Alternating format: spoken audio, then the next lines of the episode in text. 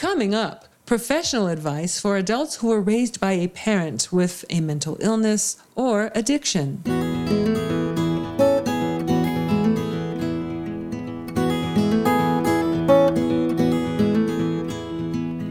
Welcome, everybody, to At Home in Jerusalem, the podcast on Aish.com. I'm Heather Dean, and this is the place where each week a well known scholar drops by for a visit and shares important insights from the Torah that will help make home life better. And this week I'm joined by my guest, Dr. Jacob Freedman, at the worldwide headquarters of Aish Torah in Jerusalem, Israel. And we will be talking about grown ups who themselves grew up with a parent who was an addict. Dr. Freedman is a psychiatrist who writes a popular weekly column for Mishpacha magazine called Off the Couch. And his goal is to promote awareness of mental illness and help families get the support they need. And if you are interested in contacting Dr. Freedman, you may do so through his website, which is drjacoblfreedman.com. That's D R J A C O B L F R E E D M A N.com. Welcome, Dr. Jacob Freedman, to At Home in Jerusalem. Thank you so much for having me, Heather. Pleasure to be here. Thank you. Dr. Freedman, life is a challenge, even for those of us who were raised by healthy, typical parents. And from your experience, what is the biggest challenge for people who were raised by a parent with an addiction? I think some of the greatest challenges that people can face when they grew up in a tough environment is knowing uh, how to go ahead and do things in a quote normal fashion. Mm-hmm. So, how do we handle stress? Uh, how do we express our frustrations in a productive manner?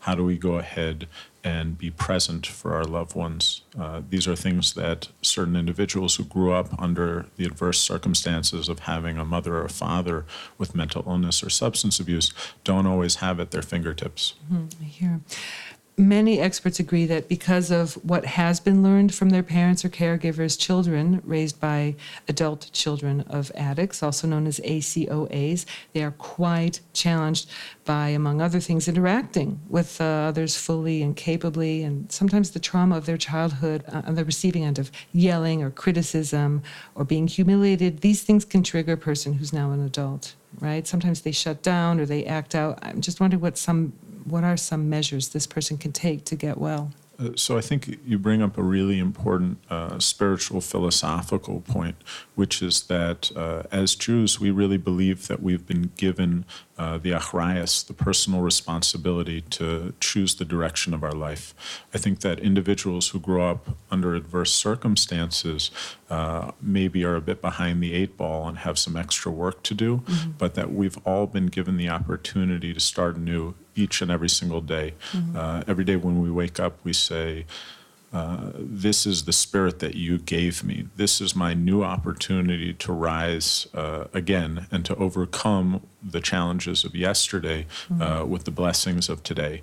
And so I think that it's very important that uh, individuals who grew up uh, with a parent who had mental illness or addiction know that, yes, they have faced serious challenges, but no, they're not doomed to be uh, failures themselves. They're not uh, cursed to go ahead and to fall into the same traps, that they're able to go ahead and to start the new generation uh, on the right foot mm-hmm. and to go ahead and be present uh, and loving parents, uh, the kind that they'd like to be themselves. Mm-hmm.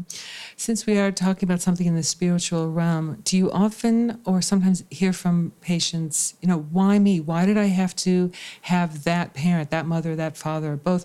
Um, you know, sometimes you hear from Jewish sources that they say, "Listen, this was the shaliach. This is the messenger who, you know, you were you were meant to have this sort of so uh, experience." I think these are great questions. Uh, you know, certainly, uh, I'm not on the level of the great Kabbalists to answer uh, specifically uh, mm-hmm. why bad things happen to good people. But what I can say is that uh, we certainly believe our sages teach us that uh, tests are there to build us up, mm-hmm. and that uh, adversity is something that can crush a person mm-hmm. or something that can make a person uh, incredible. And that rising above adversity uh, allows us to really reach our uh, true spiritual potential uh, and to do incredible things that otherwise we would not have been able to do uh, without these challenges. You know, that uh, brings to mind there's so many studies that show that children of addicts who often feel that they can't affect or change what's happening to them. So sometimes they do just give up, become helpless. So I'm wondering how the adult who grew up with an addict at home, uh, how they feel, how they how they can feel or become empowered. So I think it's really important uh, to go ahead and just to let them know uh, that uh, every single day, again, we are given the opportunity to start anew and to become the people that we'd like to be. Now, it takes a lot of work, and certainly somebody who grew up in a situation uh, where they had uh, a lot of challenges at home uh, might not have all of the skills, and that's why uh, there's a lot of great trained professionals out there that are there to support uh, individuals who grew up in traumatic environments. But I think that one of the most important thing as a trained professional myself uh, that we can give uh, to our patients is to let them know, listen, you've made it this far, you're doing your best. You control your own destiny. Again, I think the word is achrayas. Uh, an individual has the personal responsibility and ability to uh, determine their own course. And part of that is asking for help when one needs it. So, whether that's reaching out to a spiritual guide or whether that's reaching out to a trained professional, uh, that's part of the decision to live a happy and healthy life is to ask for help when it's necessary. When you see grown-ups who have this circumstance, are you ever told that they lose the patience in their own recovery, that they just say, I just want to feel better now, now, heal this, doctor, heal this, that they may not want to go through some sort of long journey, but they just want to feel better. They want the I, shortcuts. I think that there's certainly a risk, and maybe what you're alluding to is that uh, there is a learned and genetic component to addiction, and that certainly individuals with family members who have uh, addiction are at a greater risk of substance abuse problems themselves. Again, that being said, uh, many people who have grown up uh, witnessing uh, the destruction that substance abuse can cause in the lives of uh, both the individual who's abusing and those around them uh, are some of the most wonderful, strongest people because uh, they know exactly what addiction can do.